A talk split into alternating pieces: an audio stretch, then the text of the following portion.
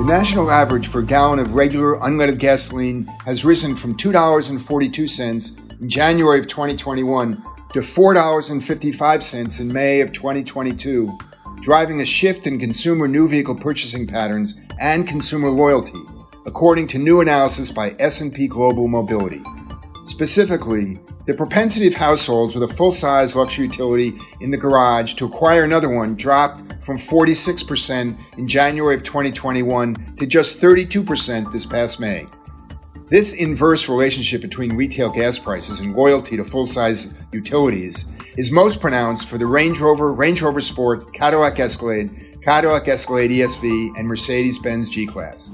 Additionally, half ton pickups are also suffering a decline in loyalty concurrent with gas price increases.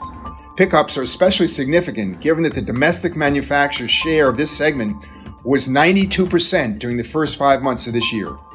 I'm Tom Libby with this week's Automotive Minute from S&P Global Mobility, formerly IHS Markit.